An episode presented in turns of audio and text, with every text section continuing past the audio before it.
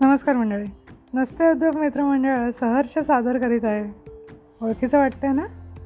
सर्वपित्रीपासून चालू झालेला पहिला सीझन दीप अमावस्येला संपला आणि आता नवीन सीझन चालू करते तुमची साथ असू द्या.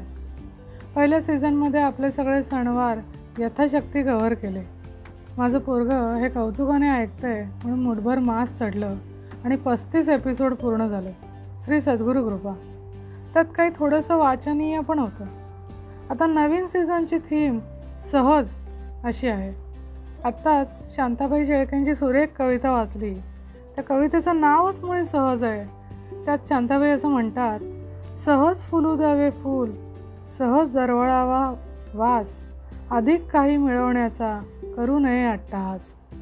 सुवास पाकळ्या पराग देठ फूल इतकीच देते ग्वाही अलग अलग करू जाता हाती काहीच उरत नाही. मंडळी आज नोव्हेंबरची पंचवीस तारीख आहे. वर्ष संपायला थोडेच दिवस शिल्लक आहे.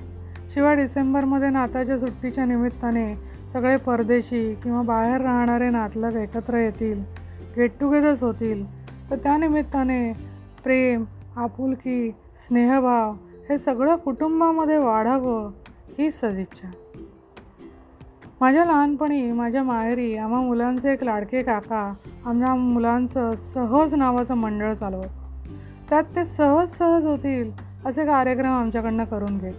त्यात गाणी असायची तबलावादन असेल पेटीवादन असेल कथाकथन असेल एकपात्री कार्यक्रम असेल वेशभूषा स्पर्धा काही उत्तम वाचन असेल अशा पद्धतीचे कार्यक्रम त्यात असत.